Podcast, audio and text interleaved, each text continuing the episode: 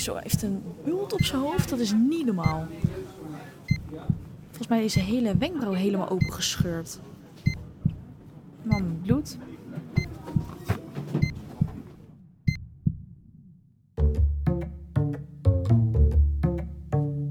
Midden in het hart van de Haagse binnenstad komt een wereld samen.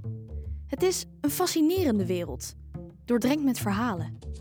Daar waar iedere seconde telt. Eh, Je kijkt ernaar, maar je, je, je- ik denk dat het is omdat je eigenlijk niet kan voorstellen dat dit gewoon gebeurt. Dat dit iedereen zou kunnen overkomen. Dat vind ik heel bizar. Dat is, dat is echt oprecht heel indrukwekkend. De spoedeisende hulp van het Haaglanden Medisch Centrum is een van de grootste en modernste in Nederland. Hier staat dag en nacht een traumateam klaar om de meest zwaar gewonde patiënten op te vangen. 24 uur per dag, 7 dagen per week. Als mensen eh, overlijden waar je bij bent, dat vind ik altijd wel heftig. In het wit gekleed is voor mij lang een onbereikbare droom geweest. Toen ik als 17-jarige topsporter de diagnose reuma kreeg, zag mijn leven er ineens heel anders uit. Nooit eerder dacht ik aan het functioneren van het menselijk lichaam. Dat is een vanzelfsprekendheid, toch? Er ontstond een fascinatie voor mensen in de witte jassen. Zij die jou en mij op ons meest kwetsbare moment van antwoorden moeten voorzien. Ons moeten redden. Want wat als zij dat niet doen? Wie doet dat dan wel? Ik zeg altijd, leven gaat nooit makkelijk zijn, maar het wordt me nou wel heel moeilijk gemaakt af en toe. Ik ben Rosalyn van der Dussen, radiomaker en podcasthost. In deze serie dompel ik mezelf volledig onder in het leven van specialisten in het traumacentrum. Ik loop zij aan zij met traumachirurg Alexander, spoedeisende hulp medisch hulpverlener Ellen, ga een ritje mee met de ambulance en spreek met patiënten. Ik stel alle vragen die ik altijd al heb willen stellen. Je luistert naar Zorg met Liefde en Lef, een podcast over het HMC Traumacentrum. In deze aflevering ga ik een avonddienst mee op de spoedeisende hulp. Voordat een patiënt aankomt op de SCH, wordt hij of zij vaak vervoerd met de ambulance. Dus ook voor mij is dat het begin van de dag, waar ik Emiel en Denise ontmoet. Ja, ambulance 32 gaat meedoen tot vanavond 1 uur met Emiel, Denise en we hebben een collega bij ons voor een podcast, Rosalyn. Nou, tof. Ik rijd deze aflevering met Emiel en Denise mee. Emiel is ambulancechauffeur bij het Witte Kruis en Denise is verpleegkundige. Ze doen beide dus iets anders op de ambulance en ze leggen dat zelf eventjes uit. Ja, eigenlijk, eh, ik rij niet. Dat is het eh, grootste verschil. Eh, ik ben verantwoordelijk voor het medische stukje. Dat wil zeggen dat we eigenlijk vooral protocolair werken binnen de ambulancezorg volgens het LPA, zoals we dat noemen. Emiel die helpt me daarbij en zeker zijn ervaring maakt eigenlijk dat we de casussen samen doen. Alleen de laatste beslissing ligt dan bij mij. Kijk, dit heb ik nooit geweten. Er zit dus een degelijk verschil tussen de twee personen in de ambulance. Emiel bestuurt de wagen en Denise is bevoegd om het medische stuk op te pakken. Ook niet alle ambulances rijden naar alle soorten incidenten. Denise en Emiel rijden op de spoedambulance. Wanneer rijden jullie met de ambulance richting het eh, HMC Westeinde, Emiel? Eh, nou, sowieso als we daar eh, het dichtst in de buurt zijn eh, en de patiënt daar eh, bekend is eh, in het Westeinde. En als we niet in de buurt zijn en de patiënt daar niet bekend is als patiënt, gaan we soms toch naar het Westeinde. Eh, en dat is eh, als het zo hoog complex is dat we naar een eh, trauma level 1 eh, ziekenhuis moeten. En dat is nu hier in de regio eh, op dit moment alleen nog het Westeinde. En is dat dan ook als jullie, laten we zeggen, echt wel een eindje, eindje ver weg zijn, zeg maar, ga je dan toch ook naar het Westeinde toe? Ja, zeker. Ehm, uiteindelijk heeft de patiënt er meer baat bij om op de juiste plek op de juiste manier geholpen te worden. En dan kunnen we best wel eens wat langer rijden. Misschien hebben we daar een eh, arts van, eh, van het mobiel medisch team ook nog, eh, ook nog bij die ons tijdens de rit kan assisteren. Ehm, kijk, we beginnen natuurlijk pre-hospitaal, zoals we het noemen, alvast in de ambulance. Kunnen we heel veel doen. En ehm, dan kunnen we ook naar het Westeinde rijden als we denken dat die patiënt daar uiteindelijk voor de zorg die hij of zij nodig heeft op de juiste plek is. Gaat je telefoon nou of je pieper? Dat is de pieper, we gaan weer. We gaan eh, A2, dus eh, wederom met eh, gepaste spoed. Is nog wel, het wordt nog wel een interessante rit. Oh. Wij gaan naar een eh, patiënt toe. Eh, die eh, moet vervoerd worden naar eh, de spoedeisende hulp van het ziekenhuis. Eh, die heeft een eh, blinde darmontsteking met abscesvorming. Ehm, was daar vandaag eerder al mee op de spoedeisende hulp. Is daar weggelopen. Ehm, de huisarts is daar nu te plaatsen. Eh, maar deze patiënt wil niet naar het ziekenhuis terug. Moet dat wel vanwege een eh, levensbedreigende aandoening. Dus we gaan even kijken hoe we deze patiënt eh, kunnen overhalen eigenlijk. eh, met of zonder enige dwang om eh, met ons mee te gaan. Omdat je wel snel geholpen moet worden. Ik ben heel benieuwd. We gaan. Ik ga weer voorin met Emiel. Denise gaat achterin. Ik vind het al cool hoor, voorin zitten. Zeker. Jij bent de gast, dus eh, jij mag voorin, hè? Oh, ik ben heel benieuwd. Kijk, we gaan de actie in, jongens. Ja, het is alleen nog steeds geen toeters en bellen. Wanneer Dus, dan eh, wel? Ja, dat, eh, dat, is, eh, dat ligt aan de indicatie. De meldkamer die, die bedenkt dat in de eerste instantie. En als wij later vinden dat het, dat het toch een, een spoedindicatie is, dan, dan kunnen, wij dat ook, kunnen wij dat ook bepalen. Maar ja, dat is met alles wat er nu door de huisarts is bekeken geen, ja, geen indicatie. Dus we gaan er weer zonder toeters en bellen. Ik wil wel straks een keer met toeters en bellen hoor.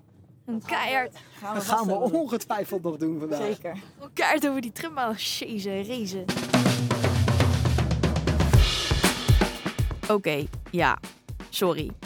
Hier komt mijn inner child om de hoek kijken, die geheel ongepast over de tramrails wilt racen. Want als de ambulance naar het ziekenhuis moet, mogen zij over de trambaan rijden, gaan alle seinen op groen en gaan de paaltjes op de grote markt automatisch naar beneden. En stel, hè, zometeen wil diegene niet mee, maar het is gewoon een levensbedreigende situatie. Hoe gaan jullie dat doen? Ja, dat is een beetje de vraag. Hè. Wij zijn geen eh, gevangenis of iets. Dus in principe gaan mensen vrijwillig met ons mee.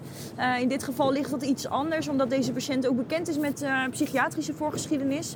Dus deze patiënt die, ontvangt verplichte zorg, waardoor eigenlijk ja, andere mensen mogen besluiten dat deze patiënt mee moet. Dat proberen we wel met zo min mogelijk dwang te doen. Dus we gaan gewoon dadelijk kijken of we al pratend, of we een goede ingang kunnen krijgen, dat hij gewoon vrijwillig met ons meegaat. En ja, we gaan kijken hoeveel overtuigingskracht we nodig hebben. Ik heb Emiel bij me, die kan eh, lullen als brugman. Dus eh, Ja, Emiel? die praat die patiënt de ambulance in, toch?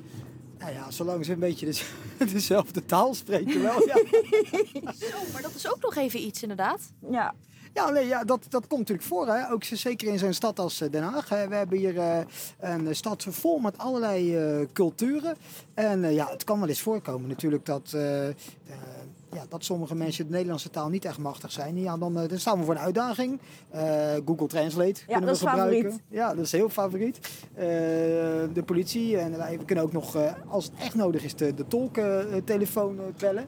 Ja, dat soort eh, mogelijkheden hebben we allemaal. We zijn ondertussen aangekomen op de plek waar Denise en Emiel de patiënt ophalen. Het is donker, het regent en heel warm is het niet. Ik voel aan dat ik gepaste, respectvolle afstand moet houden. Ik eh, denk, eh Roselien, voor jou dat wij even samen moeten gaan kijken. Ik blijf hier. Ik zou lekker in de bus gaan zitten, dan zit je droog. Wegens privacyredenen blijf ik in de ambulance zitten. Ik kan via mijn koptelefoon goed meeluisteren met het gesprek die Denise voert met de patiënt. Ze legt uit waarom het zo ongelooflijk belangrijk is dat hij meegaat naar het ziekenhuis en dan eigenlijk ook het liefst zo snel mogelijk, want het is een acuut levensbedreigende situatie. Denise haalt alles uit de kast, maar dat bedoel ik ook echt alles, alles, alles. En uiteindelijk lukt het haar om de patiënt mee te krijgen. Maar wel met een klein smoesje om eigen best wil. Hij gaat mee. Oh, Hij wil absoluut niet geopereerd worden. Ik heb gezegd dat hij antibiotica gaat krijgen. Ja, het moet, moet iets, anders gaat hij niet mee. Terwijl Denise de patiënt achter in de ambulance klaarmaakt voor de rit naar het ziekenhuis, neemt Emiel weer plaats achter het stuur en vertelt over de verschillende visies van chauffeur en verpleegkundige. het gevaar is dat eh, je als chauffeur kan je heel makkelijk denken, joh, kom op, op eh, doe dit of doe dat. Eh, alleen je moet, er niet, je moet niet vergeten dat uiteindelijk de verpleegkundige, mijn collega, ja, die heeft daar wel een eindverantwoording over af te leggen. Eh, dus ja, die beslist uiteindelijk hoe we het, hoe we het gaan doen. En dat is, dat is prima. Maar deze meneer wilde nu wel mee in ieder geval.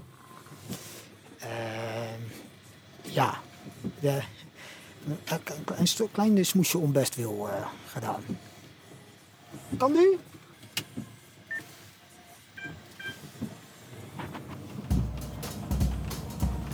In Den Haag hebben HMC en het Haga ziekenhuis allebei een spoedeisende hulp.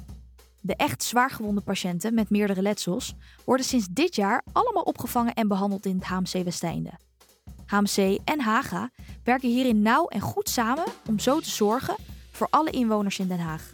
De ambulance vervoert patiënten naar de spoedeisende hulp. En dat is de plek waar ik de ambulance verlaat. Hier maak ik kennis met Ellen, medisch hulpverlener op de SCH. Ze is op dit moment bezig met het opvangen van een relatief klein trauma. Dan gaan we zo de uh, tetanus wel doen. Um, wat mij over zes minuten komt er een trauma. Zes minuten. Ja. Zullen we dat doen? Spoedeisende hulparts Danielle komt met het nieuws dat ze zich snel moeten klaarmaken voor een groter trauma. Wat komt eraan? Uh, er komt nu een, uh, ja, een ander trauma eigenlijk, uh, die wat acuter en ernstiger gewond lijkt op basis van de aankondiging van de ambulance. dus dan moeten we zorgen dat we deze kamer weer vrij krijgen voor de volgende patiënt om die zo snel mogelijk kunnen behandelen. voor dit aankomende trauma is ook het traumacijn uitgezet. Dus dan krijg je meteen en de anesthesie en de intensive care en de chirurgen en de radioloog allemaal tegelijk hier naar beneden. Dan sta je soms met 20 tot 25 man op een kamer voor één patiënt. Druk. Ja, zeker. Ja, hij moet ook nog van tafel en die nieuwe moeten op. Dit is Ellen. Ze is druk bezig met de voorbereiding om de patiënt op te vangen. Ja, wil jij een brancard halen? Ja, ja? Top, want we hebben een matras nodig uh, snel. Er wordt gelijk ruimte gemaakt. De kleine trauma die uh, moet eruit. Want er wordt ruimte gemaakt voor een iets acuter uh, trauma. En er komen ook iets meer mensen in deze kamer in. Drukke boel is het. Op dit moment sta ik in de traumakamer. Waar de patiënt die met de ambulance is vervoerd, direct naar binnen wordt gebracht. Hier vindt de overdracht plaats van de ambulance naar de specialisten en hulpverleners in het ziekenhuis, zoals Ellen. Het is ondertussen flink wat drukker geworden. Zo, mensen ineens. 30. Holy shit. Er stonden er net al drie, hè? Er stonden drie mensen net. En het zijn er nu uh, 1, 2, 3, 4, 5, 6, 7, 8, 9, 10, 11, 12, 13, 14, 15. Minstens 15 mensen binnen. En dat binnen uh, minstens niet eens een minuut. Oeh, daar komt hij binnen. Zo flink hoofdwond. Oké, okay, als iedereen klaar is, gaan we op drie. Bij drie draaien we. 1, 2, 3, 4, De taken zijn heel bedacht verdeeld. Ellen is volledig in actie en Danielle is wat meer observerend. Die staat verder van de patiënt af, zonder handschoenen. Gaan we op drie. 1, 2, 3, 4, 5 en 6. Zo. We gaan even van alles tegelijk doen. Laat het maar even gebeuren. Wil je voor mij even je mond open doen? Leg je armen lekker neer. Kunnen we beter meten. Sorry? Hij heeft één naald. Ja, ik zal er één bij zetten. Doe ik. En dan de patiënt een beetje toedekken. Misschien kan iemand een warm deken halen? Kijk, wie willen met de tenen? Ik heb hem al helemaal Ja, heel goed hoor. Hele Uh, dus we hebben voor zijn hoofdwond. Hij had 37,5, dus we hebben een beetje ruimte. Letsel door de impact. Um, en verder nu... Je loopt gewoon. Je wordt aangereden. En je bent hier en er, zitten ineens, er staan ineens tien mensen aan je en tien mensen eromheen. En het mooie van Ellen is, Ellen helemaal in haar element. En echt de passie en de zorg springt en spat er vanaf. Helemaal in de concentratie. Heel hard bezig. Hierna heb ik even de tijd om met Ellen te praten. Nou, ik ben Ellen en ik werk als medisch hulpverlener hier op de spoedeisende hulp van het Westeinde ziekenhuis. En um, daar werk ik nu drie jaar inmiddels. En waarom ben je hier ja. naar het Westeinde gekomen? Eigenlijk puur toeval. Ik zocht een nieuw plekje en het liefst wel in een traumacentrum. Uh, dus ik ben uh, vanuit mijn vorige baan gaan solliciteren en rondkijken. En ik hoorde dat het hier heel gezellig was. En dat bleek ook zo te zijn. Ja, klopt dus, uh, ja, ja, ja, ik ben echt heel gelukkig dat ik hier terecht mocht komen. Want, ja, wat, wat is dit voor een Westeinde? Wat is het voor ziekenhuis? Wat is het voor traumacentrum? Ja, wat ik heel leuk vind aan het Westeinde is dat het een stadsziekenhuis is. Dus mensen komen hier met hun verzwikte enkel, struikelen ze over de drempel. Uh, maar ze komen ook uh, met de ambulance binnen. En omdat we dus traumacentrum zijn, ja, kan het niet gek genoeg of we kunnen het hier opvangen. Dus dat maakt het wel heel interessant. Uh, dat het hele spectrum aan patiënten hier binnen mag komen. En ook alle specialismen hier aanwezig zijn. Ja, want hoe gaat dat? er komt een patiënt binnen met de ambulance. neem maar eens mee in zo'n heel proces. Ja, uh, mensen kunnen met de ambulance komen omdat ze zelf 112 hebben gebeld of omdat de huisarts 112 heeft gebeld. Um, en als de huisarts dat doet, dan weten we dat van tevoren vaak. Want dan is de patiënt ook aangemeld bij de uh, desbetreffende specialist. Kunnen we ons een beetje voorbereiden en het dossier vast inkijken. Um, dan kunnen ze binnenkomen met toeters en bellen, omdat het heel acuut is. Uh, of ze kunnen gewoon rustig binnenkomen, omdat het, uh, nou ja, ze moeten gezien worden vandaag en wel zo snel mogelijk. Uh, maar niet met gevaar voor eigen leven en blauwe lampjes. deze dat is kant trauma, op. hè? Ja, ja. ja, zeker. Ja, dat, kan, nou ja, dat kan allerlei vormen hebben waarom de ambulance dienst hun licht- en geluidssignalen aanzet. Maar dat is lang niet altijd nodig. Um, wat we dan zien is dat als het inderdaad heel erg acuut is, dat we dan opvangen op de traumakamers en dat er een groot team klaar staat. En de meeste patiënten die met de ambulance komen, die worden naar een kamertje gebracht op de spoedeisende hulp. En wie staan er dan? Wie is het team? Wie staan er klaar? Welke specialisten? Uh, op het moment dat we ze gewoon op een kamertje opvangen, dan uh, zal er een uh, medisch hulpverlener of verpleegkundige van de spoedeisende hulp staan. Jij dus? ja, samen met um, een van de assistenten eventueel. Uh, en vaak luistert ook de coördinerend spoedarts even mee om ja, in de gaten te houden wat moet hier voor zorg bij komen en kan ik alvast iets regelen voor Zoals de doorstroom. Danielle. Ja, zoals Danielle inderdaad. Ja, die houdt echt het overzicht en zorgt dat de poppetjes op de juiste plek staan en dat uh, alles gestroomlijnd gaat. Uh, op het moment dat we dus een vooraankondiging krijgen van iets groters, als de ambulance echt met uh, blauw licht aankomt, dan bellen ze het liefst even van tevoren, zodat wij weten wat er gaat komen. Dan geven ze een korte overdracht van de toestand van de patiënt. Die komt binnen bij onze coördinator. En uh, op het moment dat we inschatten dat het nodig is, wordt er een trauma-sein uitgezet. Um, en wanneer is dat nodig, zo'n um, trauma-sein? Dat is nodig op het moment dat je praat over bijvoorbeeld een multitrauma. Als de vitale functies van de patiënt heel erg verstoord zijn. Of als je weet dat iets met veel uh, snelheid is gegaan. Um, wat noemen we vaak een hoog energetisch trauma. Dat kan zijn in een auto natuurlijk, maar dat kan ook zijn door een val van hoogte. Uh, als je maar van hoog genoeg valt, dan maak je ook veel snelheid. En dan kan er ook heel veel stuk gaan. Um, dus op dat moment horen we de vitale functies van de ambulance aan, maar vooral ook het verhaal wat eraan vooraf ging. Um, en dan uh, besluiten we om een sein uit te zetten. En op dat moment gaat datzelfde team naar een traumakamer toe en komen daar nog uh, veel meer mensen bij. En wie zijn dat dan? Wie komen daar dan nog meer hier zo bij Ja. waar we nu zijn? Nou, we staan nu in de traumakamer. En wat je ziet is in het midden is een, een bed. Um, en uh, daaromheen komen allerlei mensen staan. En die hebben eigenlijk altijd een vaste positie. Aan het voeteneind van de patiënt, daar staat de, de leidinggevende van de opvang. En is dat Ehm, altijd de traumachirurg die dan aan het hoofd staat en Nee. managt? Nee, dus er is een leider en afhankelijk van wat voor patiënt we opvangen, is dat steeds iemand anders. Dus het kan een chirurg zijn, het kan een spoedarts, spoedarts zijn.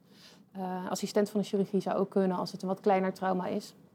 Die staat aan het voeteind en die heeft het overzicht. En de leiding, daar luisteren we naar en daar koppelen we aan terug. Um, en die ziet goed wat er gebeurt. Ze staan hier zomaar minstens 10 man om. eh, ja, vaak wel heen. 30. Omdat er 30? altijd nog eh, ja, altijd ook weer eh, iemand bij is die wil leren van degene die het al kan. 30 mensen voor één patiënt. Daar heb ik nog nooit bij stilgestaan.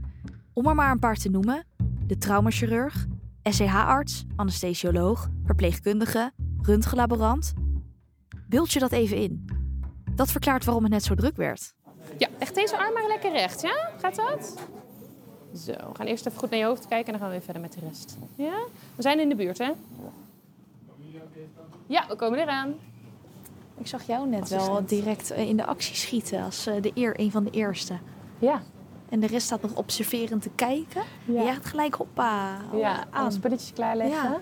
En je ziet ook dat er zijn heel veel mensen die Ja. het superviseren. Ja. Eh, dat is ook goed dat die een stapje terug doen.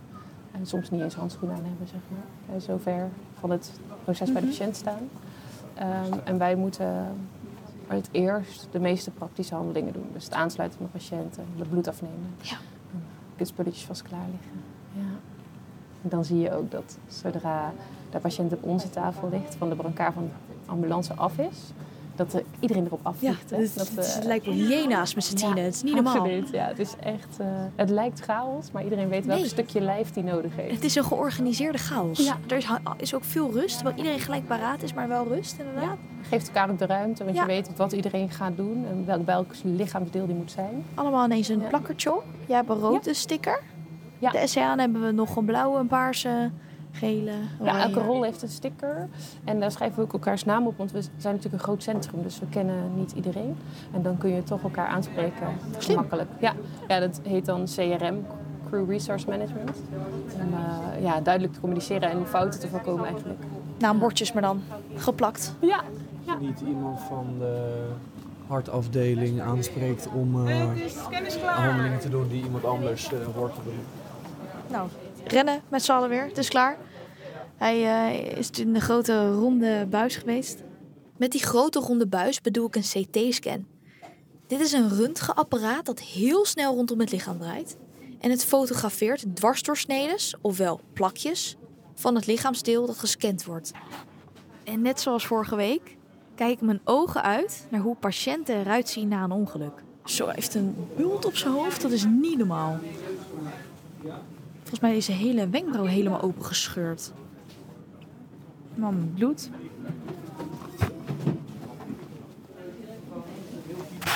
En ik vind dit ook, ook toch wel eh, interessant, wat ik bij mezelf dan merk. Dat vorige, de allereerste keer dat je dan veel bloed ziet, dan, denk je, dan schrik je daar toch een beetje van. En dat went dus al heel snel. Ik ben nu de tweede keer mee en je kijkt er eigenlijk niet meer van op. Dus ik kan me heel goed voorstellen dat als je dit als werk hebt, dat het echt heel snel went. Zo, we gaan je even met matras en al verschuiven. Dus je hoeft wederom niks te doen. Ja, we zijn los. 1, 2, 3, 4, 6. Okidoki. We gaan nu naar een kamertje toe. Ik denk kamer 1. Een van de 30 mensen die een belangrijke positie inneemt tijdens een binnenkomend trauma is spoedeisende hulparts Danielle. Stel, er komt iets binnen. Iemand komt binnen, de patiënt komt binnen. Wat doet een arts dan en wat doet een verpleegkundige? De verpleegkundige uh, doet vooral uh, zaken zoals bloed afnemen, uh, medicatie toedienen, het hartfilmpje maken. Ehm, houdt de patiënt heel goed ja, in de gaten, alle vitale parameters. en de arts denkt meer na over het beleid, over de onderzoeken die op dat moment moeten worden ingezet. Al is dat ook iets wat de verpleegkundige ook actief aan meedenkt. dus daarom is er wel enige overlap. Waarom ben je SCH-arts geworden?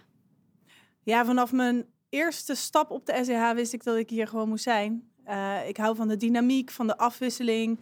Het feit dat het soms heel urgent is en soms nou ja, best wel uh, weinig aan de hand kan zijn. dus echt die afwisseling eraan. Je kan heel veel doen in korte tijd. Je ziet het resultaat van je werk. maar je gaat ook heel, heel, erg de diepte in met patiënten. als je hun in hun ernstigste problemen eigenlijk helpt, dan wordt het heel persoonlijk. Als je mensen begeleidt bij het sterven, dan leer je ze heel goed kennen. Dus ondanks dat je maar heel kort met patiënten contact hebt, ja, kan je wel ontzettend veel betekenen. En dat vind ik heel waardevol. Is het niet heftig af en toe? Want je komt echt in de meest acute moment van iemands staat. Ja, ik denk dat je aan alles wel een beetje wendt. En um, het is natuurlijk ook wel echt mijn werk, dus je moet daar tegen kunnen. Uh, maar natuurlijk zijn er af en toe situaties die je aangrijpen. Of zijn er um, ziektebeelden die je persoonlijk uh, op een andere manier hebt gezien in je privé-situatie. dat daar ontkom je niet aan. Hoe zorg jij ervoor dat er dan privé en werk echt gescheiden blijft en dat je het niet mee naar huis neemt? Het gaat denk ik vanzelf. als je zoveel patiënten ziet, je kan, je kan dat niet allemaal mee naar huis nemen. Dan, dan kan je niet meer goed ontspannen. Gebeurt dat wel eens? Nou, heel soms misschien. Uh, dat, dat je daar s'avonds nog wel over nadenkt. Of dat je daar even thuis een gesprek over voert. Dat, dat je een heftige dag hebt gehad. Maar daarna kan ik dat ja, wel goed loslaten. Wat zijn dan die gevallen dat je hem toch mee naar huis neemt en dat het nog door je hoofd spookt? Zijn dat dan specifieke dingen of kinderen of hoe gaat dat? Als mensen overlijden waar je bij bent, dat vind ik altijd wel heftig. En dan ben je daar toch lang over aan nadenken. Zijn er dingen die we hadden kunnen doen, uh, anders dan wat we hebben gedaan? Um, het is ook het moment dat je de familie moet inlichten. dat, dat zijn de, uh, de wat indrukwekkendere situaties. En welke, we zitten hier in Westijn, dat is echt het centrum van, van Den Haag. Wat voor incidenten of wat voor gevallen komen het meest binnen op de SCH? Ja, het varieert. Uh, we zijn uiteraard traumacentrum, dus we zien het merendeel van de grote ongevallen uh, in de omgeving. Maar uh, ook patiënten met acuut hartinfarct, herseninfarcten, ook kleinleed, hè, kinderen die in de speeltuin vallen. Van alles eigenlijk. Ja, divers. Als we denken aan de spoedeisende hulp, dan zie ik in ieder geval scènes uit The Good Doctor, Grey's Anatomy of Chicago Meds vormen. Maar dat blijkt in het echte leven toch iets anders in elkaar te zitten. Hoe echt zijn die series ten opzichte van real life? Um, niet zo heel echt. Nee, want dan gaat het natuurlijk vooral heel erg om de verhaallijn. Dus de, uh, de verwondingen en de ziektebeelden die je langs ziet komen, die zien we ook wel. Uh, maar de manier waarop, die, uh, waarop ermee omgegaan wordt, die, dat klopt echt niet. Wat dan? Wat is het meeste dat er niet Um, klopt? nou, wat ik bijvoorbeeld, ik geef zelf BHV-training en dan vertel ik altijd dat als je op televisie kijkt en iemand komt in een reanimatiesetting, dan zie je heel vaak op de monitor zo'n platte lijn, een Ja, flatline. ja. En dan gaat die monitor zo tuut. En ehm, dan wordt er heel vaak in zo'n televisieserie wordt een schok toegediend op het hart. Dat heeft helemaal geen zin. Op Oh. zo'n moment. Eh, dus dan weet je dat ze zich niet goed hebben ingelezen in hoe reanimatie Dat werkt. is niet goed. Wat, wat, wat gebeurt er dan wel? Ja, nou ja, wat je nodig hebt om die schok toe te dienen. Ik, ik vertel altijd, het is eigenlijk net een computer. Als jij een computer hebt die allerlei elektrische signalen maakt, maar niet de goede, dan kan je hem even uit en aanzetten. Dat is wat je met zo'n schok doet. En dan gaat hij misschien weer normaal doen. Maar als het een computer is waar de stekker uit is, er is geen elektrische activiteit, dus zo'n platte lijn. Ja, dan, dan kan je hem wel uit en aanzetten, maar die stekker zat er niet in. Nee. Eh, dus dat heeft Oh, heel weinig zin. Deze Ja. hele magie van al die series, die klopt gewoon dus helemaal Nee, niet. dat is heel vermakelijk om te kijken. Ja. Wat prachtig. Kijk je zelf ook dan? Of denk je, nou, ik vind het wel prima? Ja, voor de verhaallijn kijk Jawel. zeker. Ja. Gewoon dat de ene dokter met de andere dokter Precies, gaat. ja, ja, Klopt inderdaad. die verhaallijn wel in, intern? Of is dat ook niet... eh, Ook dat is in veel mindere mate. Ah, eh, ja. Maar er zijn zeker ziekenhuisromances aanwezig. Hmm, dat is toch jammer dat die ballon is doorgeprikt. En gelukkig maar, het zou natuurlijk wat zijn als ze letterlijk hun hele leven in het ziekenhuis zouden doorbrengen. Maar oké, ik wijk wat af. Back to real life. Om zwaargewonde patiënten in de regio Haaglanden de beste zorg te bieden, werken HMC en Hagen Ziekenhuis sinds vorig jaar nog beter samen.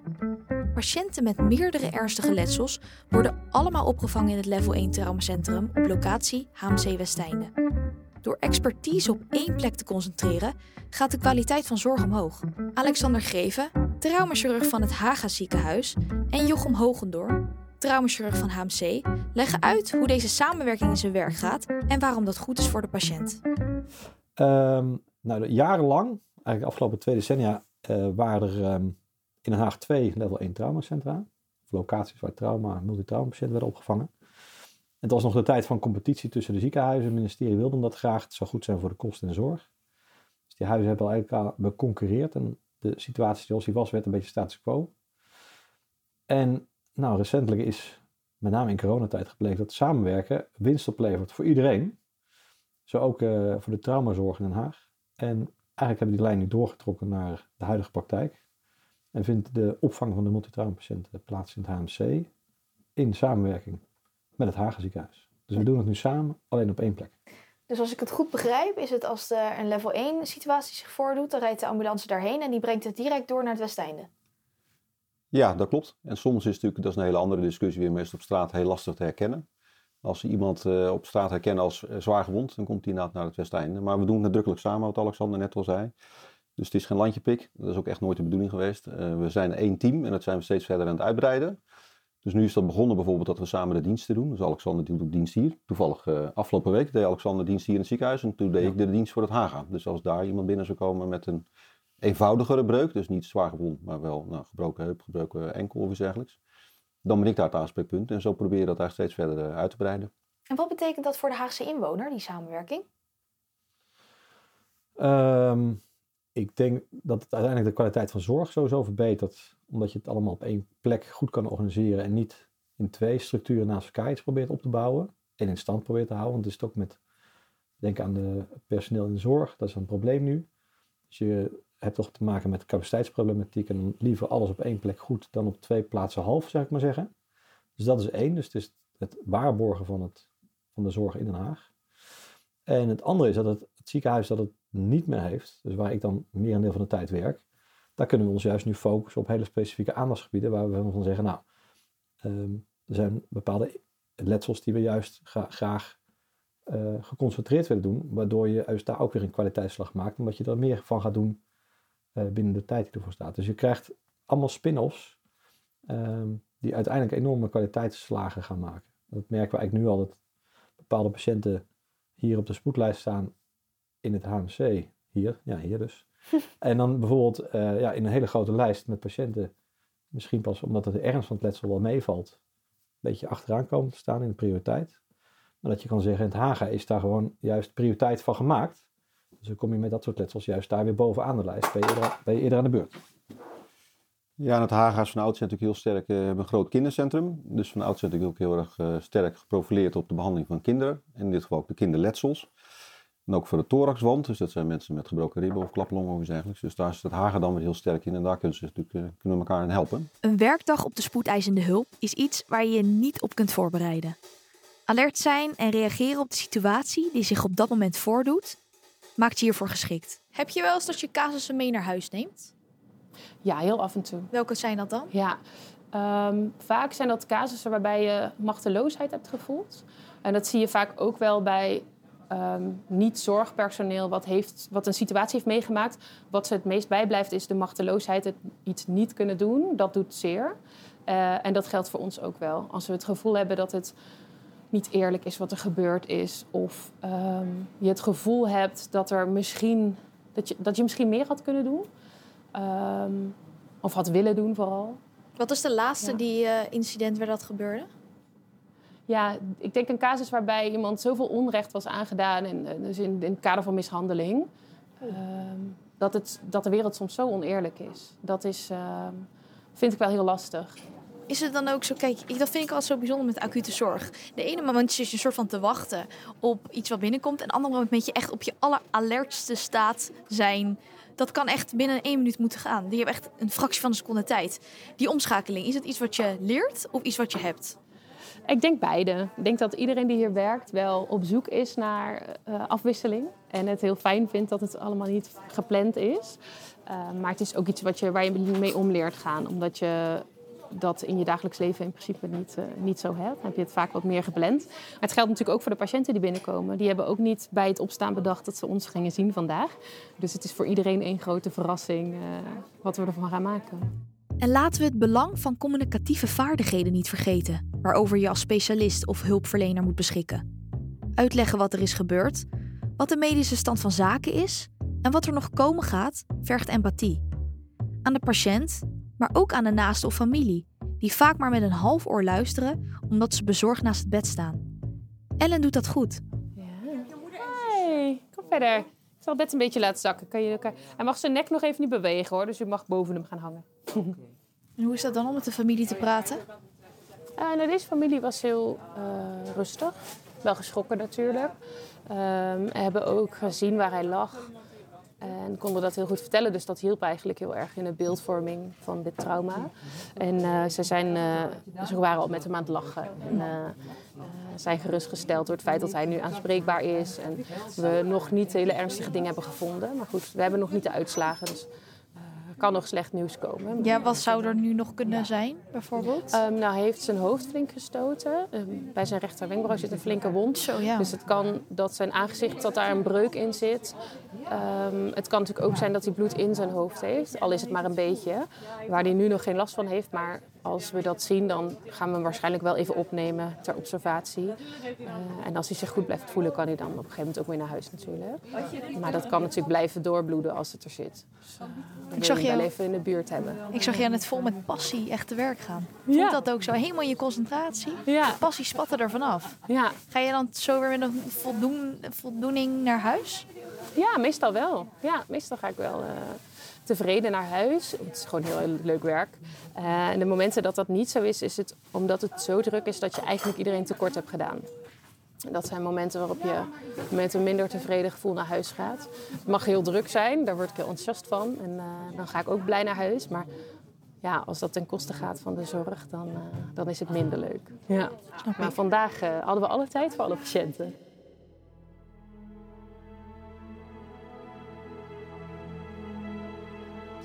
De spoedeisende hulp. Een plek vol onverwachte situaties, spanning en tegelijkertijd veel rust en orde. Een patiënt opvangen op zijn of haar meest kwetsbare moment in een acuut heel stressvolle situatie en daar dan echt kunnen staan, kunnen presteren. Volledig met je aandacht bij de ander. Want de ruimte om even met je hoofd bij het gesprek van de avond ervoor te zitten, die is er niet. Betekenis hebben voor zoveel levens met alle passie, liefde en kundigheid die je in je hebt. Dag in, dag uit. Dat is topsport.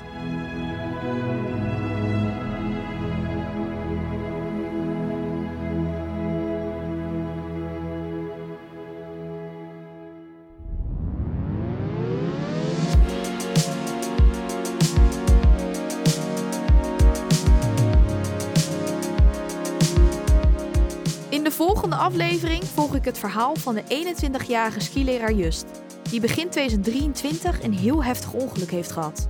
Mocht je dit een interessante aflevering vinden, luister dan op zijn minst naar aflevering 3. Maar vertel het ook door. Kan geen kwaad. Tot de volgende! Dit is een podcast van Haaglanden Medisch Centrum. Ik, Rosalien van der Dussen, deed de interviews, de voice-over en productie. De montage en sounddesign is mogelijk gemaakt door Venno Bavelaar van Fanfilms. Bij deze dank ik alle artsen, verpleegkundigen en medewerkers van HMC voor hun openheid en de mogelijkheid om deze bijzondere zorg van dichtbij te ervaren.